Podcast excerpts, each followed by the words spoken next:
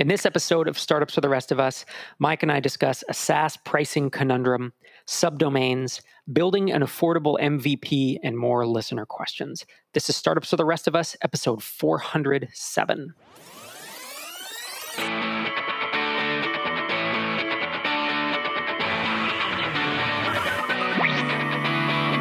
Welcome to Startups for the Rest of Us, the podcast that helps developers, designers, and entrepreneurs be awesome at building, launching, and growing software products, whether you've built your first product or you're just thinking about it. I'm Rob. And I'm Mike. And we're here to share our experiences to help you avoid the same mistakes we've made. So, where this week, sir? Well, you remember a few weeks ago when I said I uh, had w- gone on to meetup.com and had started a Dungeons and Dragons group and gotten a couple of people together and started uh, playing a campaign? Indeed. So, because I'm, you know, obviously signed up for it and have a paid account now, they've started emailing me about various groups like, hey, you might be interested in this. And I was told that I should join the Massachusetts Cannabis Marketing and Sales Group. You totally should. It's a growth market, man. Yeah. is it le- is it legal in Massachusetts? It is. Okay. Although I don't think anybody is licensed to actually sell it yet. So that that happened like 2 years ago. They said, "Yes, this is now legal in Massachusetts for recreational use," but they still had to go through like all these regulatory hurdles and people had to get certified and all this other stuff and they're like, "Yes, you can use it recreationally, but nobody can sell it to you." So it was yeah. that that was kind of the situation for a couple years. I think that they're supposedly like sometime this summer starting to do that, but I don't know. Maybe the deadlines have already passed. I don't know.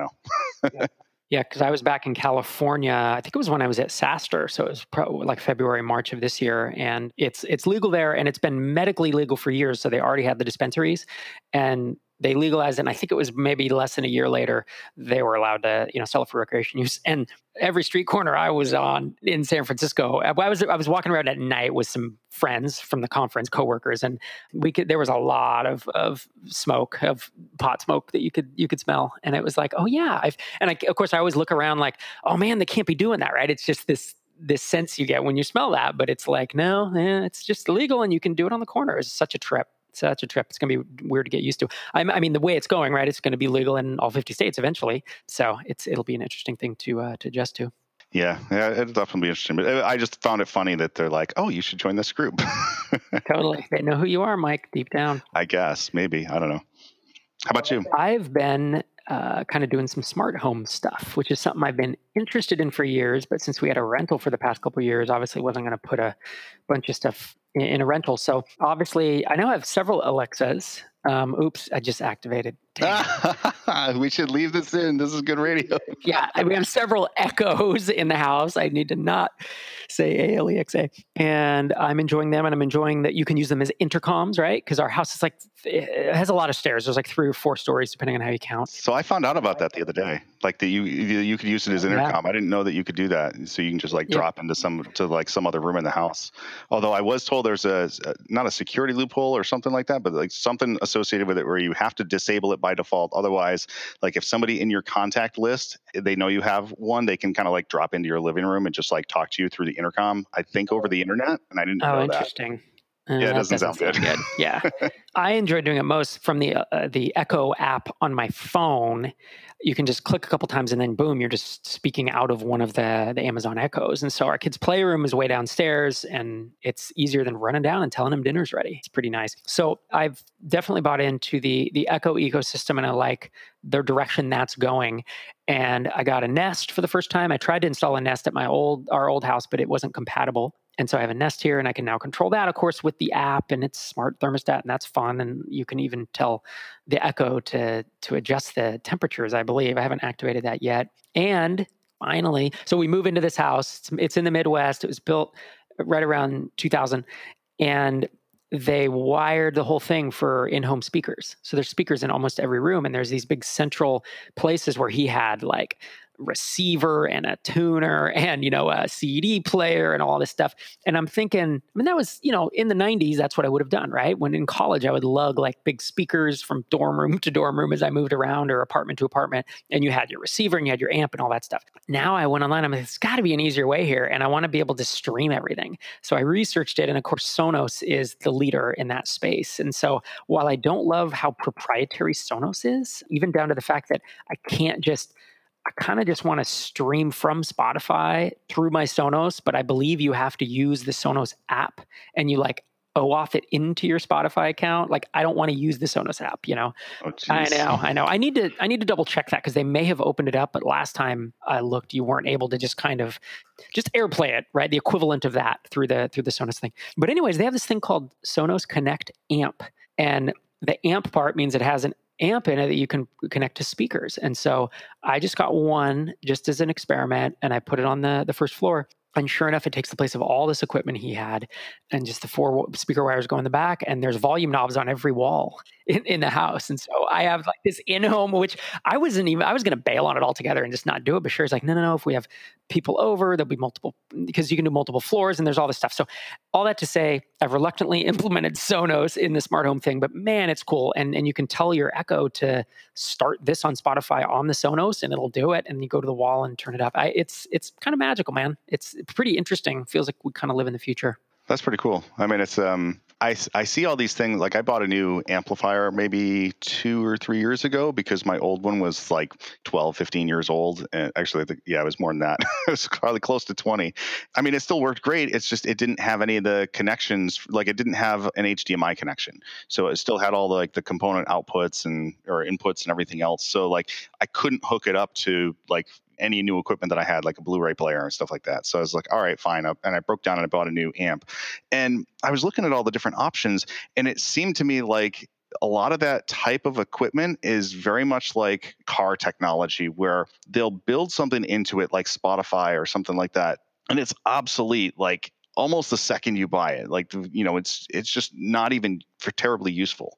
So it kind of sucks that like it feels like that type of technology is still on that trend where you know everything's proprietary and it's so hard to connect stuff and it's just you know and it's, it's expensive too but at the same time it doesn't really wear out. Like i've still got speakers that are almost 20 years old and they're still in great working condition.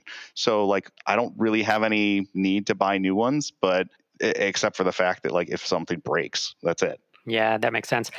I agree. It does. I was concerned when I bought the Sonos. I had to research it because I'm like, do they even support like speaker like speaker outputs anymore? Is it going to support these? There's exterior speakers in the patio. Is it going to drive those? Is it going to connect all this stuff?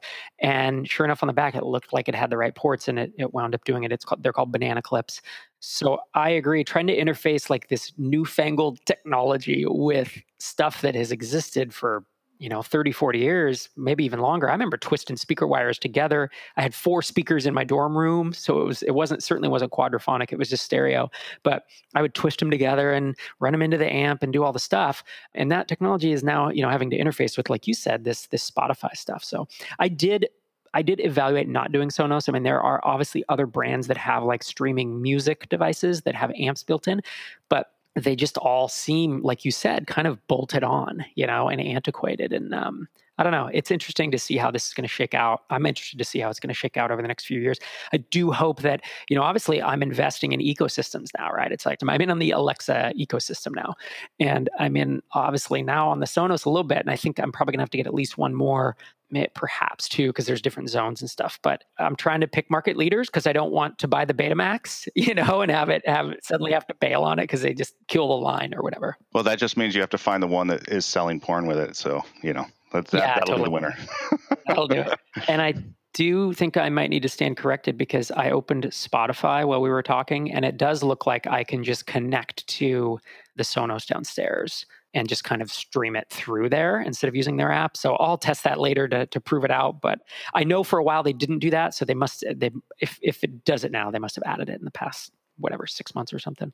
Yeah, I mean, it, it seems to me like you almost just want like for for that type of technology, anything that comes to streaming, you just want something where you can connect to it with Bluetooth or something like that, or with a, even just a cable, and then from there, it's just like it acts as a dummy piece of equipment that just does its thing and it's that's what its sole purpose is and then you plug other stuff into it. It seems like like most people would really would just want to do that i mean it, my wife used to work at electronic house and they had all these like high end stereo systems going up to like a hundred, hundred and fifty thousand dollars and don't get me wrong they were beautiful but the reality is like you're going to spend that much money on a, a stereo system for some downstairs place i mean I, their their target market was people who had nothing better to do with their money so sure that kind of makes sense but i think for the average user it just doesn't doesn't matter that much. Yeah, yeah, that's the thing. Like you said, I wouldn't want to use a cable because the Sonos is like in a cabinet set away, but Bluetooth or I believe it's just via Wi Fi, right? It, it, actually has its own, because it connects to Wi Fi, obviously, and it has its own, you know, kind of identity. And once I OAuth it, it connects over that. So I'm not Bluetooth connected to Sonos at all. It just, no, the phone just knows where it is. Yeah. So with that, uh, should we do a whole episode on home automation? I was going to say we could do well. The whole, we could talk about all the different problems of those too. I mean, there's what was it? It was some kid's device that was out there that connected into the Wi-Fi, but it also would record pretty much anything, and it would send it back to the servers of the company that made it, and it wasn't encrypted, and it was using it to like do voice recognition, so that they were basically collecting voice data from kids. It was just like, oh boy, that's not good, and it's all on not encrypted either, so yeah. that's a big problem. Yeah. That's the thing too. I mean, you hear the IoT is the term for this, right? Internet of things. Everything's going to be on the internet at some point, is what they're saying. And the IoT devices are the, much like a Nest and a Sonos, and even I don't know. There's what like smart toasters and smart microwaves and smart fridges and all this stuff that's supposedly coming. That stuff is said to be like a hacker's dream, right? Most of it's super insecure. Uh, some of it, you know, if it doesn't get patched, then it's easy to hack. Even a lot of it that is patched is is easy to hack into. So they're saying that's the coming wave of hacks. That's going to be the zombie nets of the future because you know that's how folks do DDoSes, right? As they go out and they take control of a bunch of old PCs that are unpatched, and then they do you know attacks, distributed denial of service from all those things. And they're saying that the Internet of Things is going to be tenfold or a hundredfold the number of devices, and so it's going to have that much more power.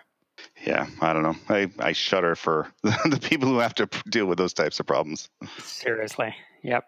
Cool. So let's dive in. We have some listener questions. We have some comments on some prior episodes. Our first comment is on episode 403, which was titled, Should You Love What You're Working On? And it's from Martin. And he says, Hi, Rob and Mike. And he just came to startupsfortherestofus.com and entered a comment at the bottom of episode 403's blog post. He said, Hi, Rob and Mike. Thanks for another great episode. When you guys talked about love versus opportunity, I was reminded of the idea that it can take hard work to cultivate a passion. If I remember correctly, Cal Newport talks about this idea in one of his books. I don't know about you guys, but I've noticed that there are a lot of things where you need to put in the work first before you start to enjoy them. I'm currently working as a software consultant, and I remember that the reason I picked up programming in the first place was because as a kid, I was into video games. Now, many years later, I really enjoy developing software, often more than playing games. I think that's true of many things. For example, when you're just starting with any kind of sport and you suck at it, it's often not that great. But once you put some effort into it and you start to improve, you suddenly get why people enjoy doing it. And I think Martin has a good point. Thanks for posting, Martin. I, this is how I felt about playing music, playing the guitar. You know, when it first started, it was really hard. And then definitely the better you get, or the better I got, the more I wanted to play my guitar. What do you think about this?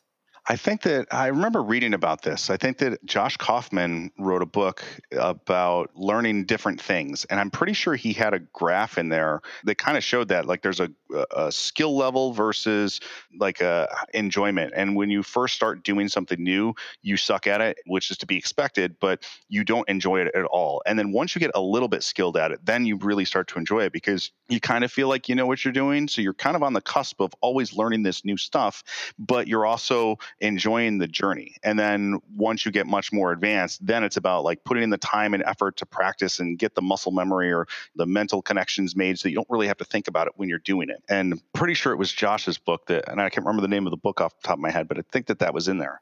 It's called The First 20 Hours How to Learn Anything Fast. Yes, that was it. Yep but it was it's a fascinating read too. So if you are interested in learning new things and the process of learning new things, I would definitely recommend picking up that book and checking it out because he goes through several different things that he learned, like the ukulele and sailboarding and a couple of other things. And it's just fascinating how he learned about how to learn stuff. I always had a problem with that when I was in college. Like when I got to college, I just I, all through high school, I'd relied on like my natural ability to just remember things and pay attention in class and then do well on tests. And when I got to college, like you have to do the homework. And that was always a problem for me in college, but it kind of worked itself out eventually, but it took years for that to happen.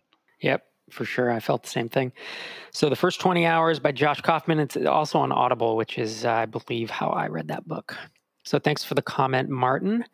Our first question of the day is from Michael Needle. He's from alltheguides.com. He says, Mike and Rob, first, thanks for all you do. I previously called in about building a marketplace, alltheguides.com, to connect adventure travelers and guides. I'm close to finishing the platform, and I took your advice on building one segment first. I went with guides to have providers ready when clients come, which is the way I believe we rec- we should have recommended that you do it. It's a two sided marketplace, and we said when you start with two sided marketplace, you have to get that that one side done first. So back to his email. Now ahead of the platform launch, I want to make sure I can bring the clients to the site, the customers, the consumers. So I thought I'd follow your advice by starting an informative blog in order to get emails adventure travel ideas i think is, is the idea of the blog here's the question i already have a landing page up for my platform I assume it would be better to have the lead gen on a different domain as opposed to a subdomain. I just assume that subdomains will be less likely to draw initial visitors. Am I wrong on this? Or if I'm right and I should go with a different domain, what is the best way to nudge my list towards the platform once it's launched? Thanks again, guys. You provide invaluable advice and inspiration. What do you think, Mike?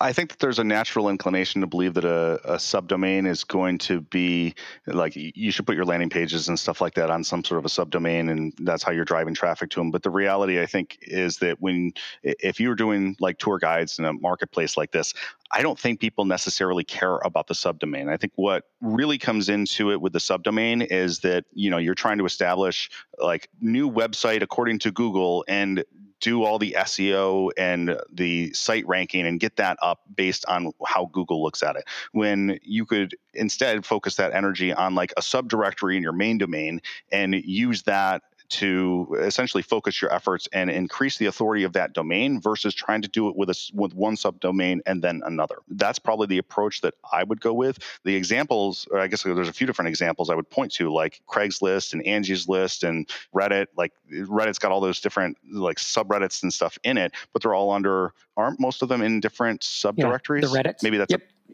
it's reddit.com slash r slash whatever, right? Slash startups or whatever.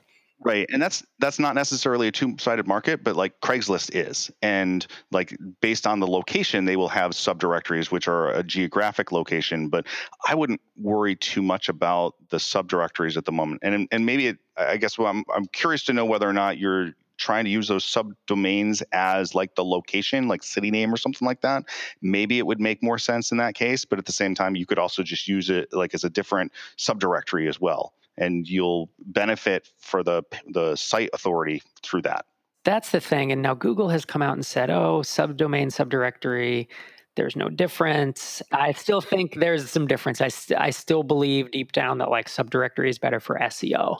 So I, I do like your point there. I think if you are going to start a blog, I would try to do it in a subdomain if possible. It's not always possible to do that. You might need to reverse proxy and do some things if you're running WordPress because you don't tend to want to run WordPress on a on a production app server, right? And not when I say don't tend to want to, I mean don't do it. It's there's just too many security holes. So you're going to want to host it somewhere. I'd go with somebody like WP Engine or Pagely or whatever. So if you can do a subdirectory, and I think I may have misspoke earlier and said subdomain, but what I meant was subdirectory. If you can do a subdirectory, that's what I would do.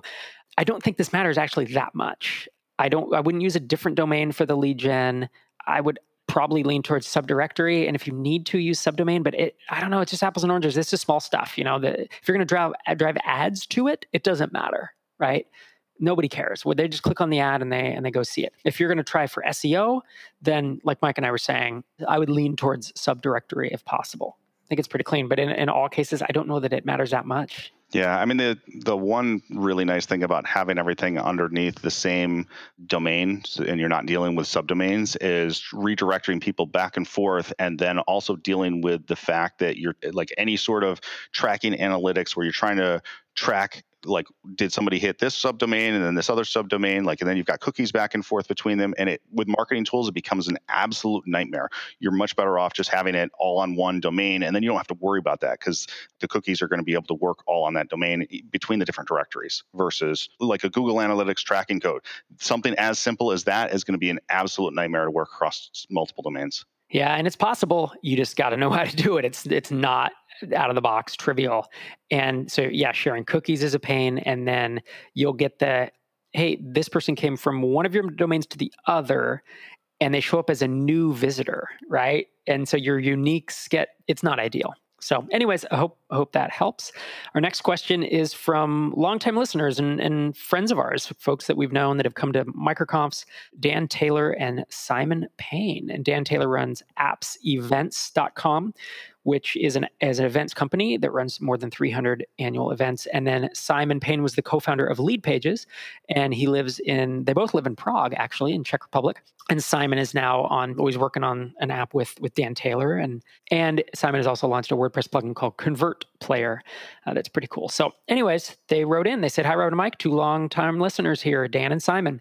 We've developed and released a SaaS app called Events Frame. So it's eventsframe.com, a ticketing and attendee management system with fixed low monthly pricing for unlimited events and unlimited attendees.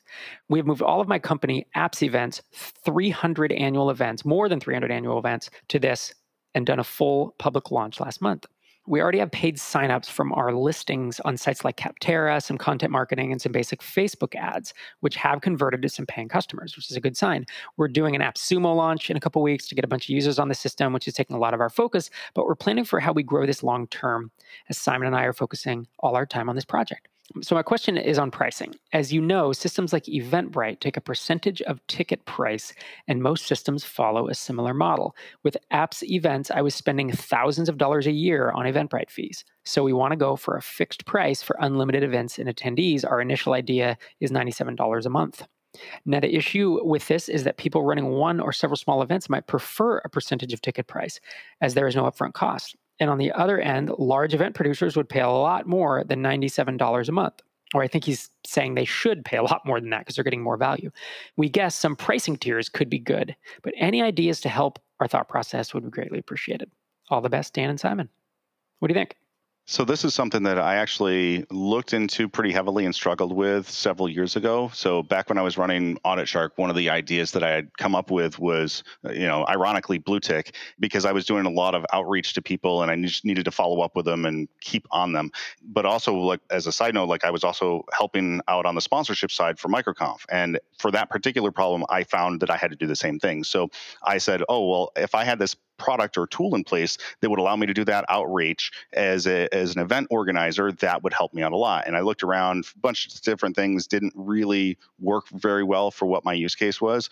And i said well you know could i build this? Is it something that uh, you know i could basically move away from audit shark because at the time it, it wasn't really on the, on the best path and i recognized that at the time. And so anyway I, I looked into specifics of whether or not i could target event organizers with that. And what i realized was that there's a wide range of types of event organizers. Some of them, like that's all they do. They organize events, like the Apps Events Company. And so they will organize hundreds of events every single year. And then there's ones like MicroConf where we do it a couple of times a year and that's it. So for ones like that, like a monthly pricing model really doesn't work well because of the fact that you're only running a couple of events. If you're doing it on a regular basis, sure, it, it makes a lot more sense. But as you pointed out, it makes a lot more sense to just do with a, a percentage of the ticket price for those types of customers. The other thing I would look at is Eventbrite, they charge, yes, they do charge a percentage of the ticket, but they also give the, the event organizers the ability to pass that cost on to the attendees. And that's actually what we do with MicroConf. And it's only a couple of percent, but at the same time, like it raises the ticket price by that amount. And the question you have to ask is, well, as the event organizer, is that something that's going to turn away people? Are they going to not buy a ticket because they have to pay that extra fee? And that's again for the event coordinator to decide. But your problem is how are you charging? For us, like Eventbrite is, I'll say, quote unquote, free in that we're passing those costs on, and then on the other side, we're paying the cost of the pro- the payment processing, which we would have to pay regardless. So whether Eventbrite handles it or we do it through PayPal or Stripe or whoever, that fee has to be paid. But our payment to Eventbrite is basically covered by the attendees buying those tickets, which makes it free for us, which makes it a lot more attractive than like a $97 a month plan or even a $50 a month plan. Eh, coupled with the fact that we also don't run more than a couple of events a year, like why should we be paying for that over the course of the entire year if we're only running events like in a certain time window, I'll say. And that's exactly the problem that I ran into when I was trying to identify, well, how could I build this product, this email follow up product aimed at event organizers? Event organizers, if they run a lot of events, awesome, they're a good target. But if they don't, then having them pay a monthly fee is not going to work. Yeah, I mean, basically what what Dan and Simon are talking about doing is doing pricing innovation in the space, right? In the event space. And while I think it certainly saved Dan money from a customer perspective, right? He was paying Eventbrite thousands a year. I'm not sure it makes sense to do this from a business perspective. There's a reason that most of these event software companies charge the way they do. And the reason is, as you've laid it out, if your event is free, you don't pay Eventbrite anything. If you only sell 20 tickets and they're five bucks each, then I believe you pay Eventbrite two and a half percent of of that.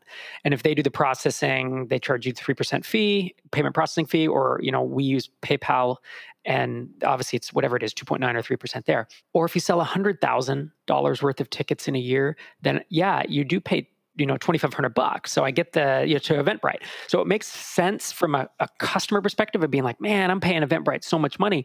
But from now that you're on the other side of it and you're running a business it's like my thought is like yes that's how you want it. I mean you want it so that the people who are getting a little bit of value out of this system aren't paying that much for it. And it scales up perfectly linearly with how with how they they do it. So if you sell hundred thousand dollars worth of tickets, you're probably making a chunk of money. And twenty five hundred bucks, you know, and we can argue about whether twenty five hundred dollars is is too much money, but you definitely are getting quite a bit of value out of a system if you're selling you know hundred thousand worth. So trying to do pricing innovation is a challenge. I think of the business is it business model canvas. That's something that if you read that book, do you remember the book? Yeah, I remember it. Yeah, yeah there was a, a whole like worksheet that went with it. Yep. And that talks a lot about trying to do pricing innovation. I don't know that it has practical enough tips to help you sort this out, but I will say that I tried to innovate on pricing in the early days of Drip. And instead of doing per subscriber, you know, just like MailChimp and everybody else is doing, I tried to do new subscribers per month. And it was a bad idea. Not only did it confuse people, but as we started to scale up, we were not growing nearly as fast as we should have. And that's the thing I think you're going to run into is you are going to have you're going to have people who come and are doing selling half a million dollars worth of tickets on your on your system and they're going to be paying 97 or even if you do tiers it's not going to be that much. They're not going to be paying you you know two and a half percent of 500 grand. So i think since people are used to this and it is a lucrative model if anything, you could try to be the low cost provider, which I don't think is a terrible idea in this space. I don't know enough about the, the whole space. I know that Eventbrite does. Yes, it does feel expensive to a lot of people and it's clunky. So you have those two things, right? They have a ton of features, but they're a little more expensive than everybody wants them to be. And they're arguably quite a bit harder to use, although they have a lot of features. So this is like going after a QuickBooks or an Infusionsoft or, you know, Marketo or, or kind of going after that. So if you make your software infinitely usable and slightly less expensive, but you still keep the same model. Maybe you only charge one and a half percent. You know, I, I don't know. I would look around at your. I know you have other bootstrap competitors around you. Look at what they're doing. That's probably where I would start. Is doing just a big survey of all the pricing structures of all the event SaaS apps and looking, kind of mapping that out on a big sheet of paper or, or a mind map or something, and trying to think that through. Because I think in the end, you are going to want to be a percentage of revenue, is my guess, because otherwise you're going to constantly have this problem trying to think if there's any way around it with tiers, trying to think creatively. And it's like you could have a free tier where you can't charge for events. And then you could have your $50 a month tier where you go up to a certain amount of ticket sales. In essence, you're kind of taking a percentage, but you're not. You're just having tiers of it. So that that would maybe be the only other thing that I would consider. But man, that just taking one and a half percent, two and a half percent, it's so clean, right? It just it makes your pricing look so clean and it's simple and everybody understands that. And I think the problem that you just kind of alluded to is that depending on the size of the event that you're dealing with, if it's five or 10 people, you might have one price tier. And then if it's 50, you could have another. And whether or not you deal with those, like what's the price point of those? Like if it's $25,000, but they only allow five people in it, like is it a free account? So depending on the value that you're providing to them, that's really what your pricing should be based on. And I, I think you almost get into this territory of like you have an unlimited number of pricing tiers because like how high could those ticket prices go? Or what is it that you actually basing it on? Is it a number of attendees or is it ticket price? Or is it some combination of the two? And once you get into that territory it gets overly complicated and people don't want to deal with it because they're like this pricing model is too confusing for me. I feel like i'm going to get screwed so i'm going to go with a competitor because i understand it so thanks for the question, Dan and Simon. I hope that was helpful, and I definitely wish you guys the best of luck with Events Frame. Our next question is from Alex. And he says, Hi again. Thanks for all the great content. I feel like I'm in a bit of a dilemma. I have an idea that I would like to turn into a business. It's for a job site, and I have the requirements more or less hammered out to the point I could have a developer build it. I've recently been in the process of getting quotes from various companies and freelancers to build it, but I'm hesitant to make this jump. Aside from the inherent risk of it just failing, I'm concerned I will spend all my money on the MVP, then quickly run out of money to fund any iterations on the site. I don't know anyone willing to help me build this for free, and I also don't know the first thing about raising money or how to prepare for that. I guess my question is how would you approach building an MVP in the most affordable way? And one thing I'll throw out before you dive in, Mike, is yeah, you're not going to be able to raise money. I mean, maybe from family and friends, but you're not going to be able to raise money without a, a working app these days. It's just kind of table stakes. And although he asked us, how would you approach building an MVP in the most affordable way? I don't know that's the question we should answer. I think the question we should answer is how do you validate this more before building an MVP? Do, would you agree? Yeah, I would agree. I mean, that's kind of the next step is like, what is the MVP? Like, what question are you trying to answer? And the question I think you're trying to answer is, how do I know if I should dump this money into this type of product? And I think the answer to that is kind of the same thing that I did with Bluetick, where go to balsamiq.com and buy a copy of Balsamiq for like 80 bucks and mock everything up and then go try and sell that to people and see if people are actually interested in buying what it is that you have. And that'll do a couple of different things for you. One is it will help you find the types of people that you need to talk to. And the second thing it'll do is it'll t- give you enough information to say, like, is this something that people would actually pay for? And that's the answer to your question is like if you can get enough people and find the market for it and, and tap into the a channel of people to talk to to get them excited about it and find out if they're going to pay for it then sure go for it. But if you can't get past that part. If you can't find the people to talk to, it's never going to work. Like you're not, you're just not going to be able to turn it into a working product, regardless of whether you actually have code written or not. That's not the problem. The problem is trying to find those customers and make sure that they're willing to pay for it. Because you, there's obvious concerns here about Alex's voice about I'm concerned that about making this jump because of the risk of it failing, and that's how you make sure that it's not going to fail. Yep, I would agree with that. I mean, I think that I think the question you need to ask yourself is how can you validate this before dumping a bunch of money into it and doing as much of that as possible. Sometimes an MVP is not even software, right? We've talked about this in the past. An MVP might be you with, uh, you know, an Excel spreadsheet or a Google spreadsheet, or it might be you manually writing things, you know, taking in a list of keywords someone gives you, manually running an algorithm on them in, in Excel, and then giving back the keywords they're most likely to rank for. I mean, that is basically what I would have done if, if I had built an MVP for HitTail as an example, or any keyword tool. Is there a ways to do it without needing to hire anyone to write a line of code?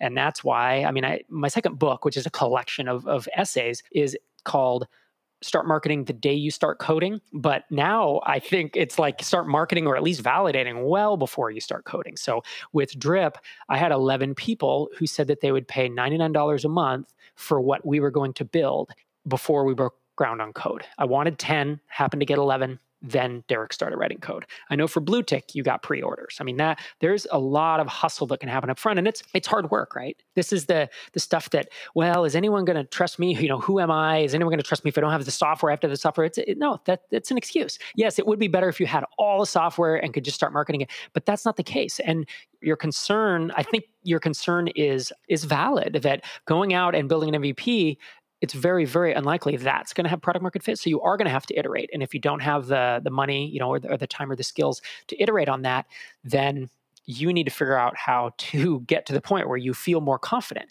And here's the thing if you try to recruit a developer to build it for free, we've talked about this in the past, no, no developer is going to want to do that. If you go to a developer and you say, hey, I built all these mockups. You know, I had 25 phone calls and I got 10 pre-orders for you know and they paid for a quarter three months of service and they've all committed to you know do, assuming it works and does what i say it's going to be 50 bucks or 100 bucks a month after that boom we're going to be at you know a thousand mrr i mean yes that's a lot of hustle and it's a lot of work but that's how you recruit a co-founder or or at least a developer who you know is willing to build it maybe for um, an equity share or something like that.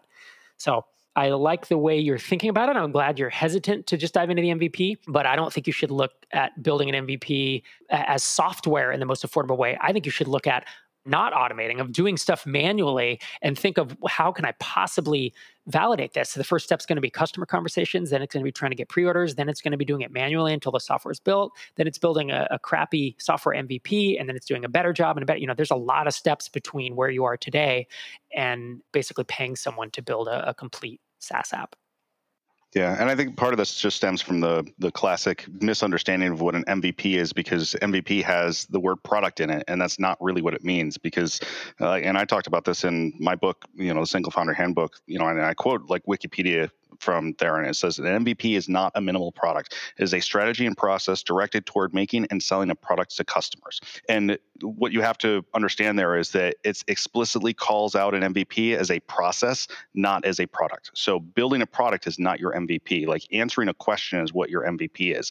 And the first thing you have to start with is what is my question? And here it's how do I know that I need to pay people to develop software? And it's it's all the stuff before that that Rob just talked about, like you know talking to customers and finding out what they really want and whether they're going to pay for it. That's all the stuff that you need to do.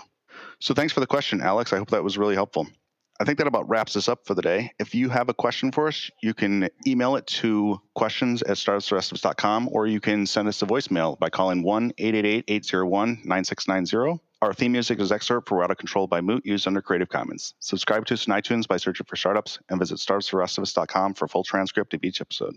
Thanks for listening, and we'll see you next time.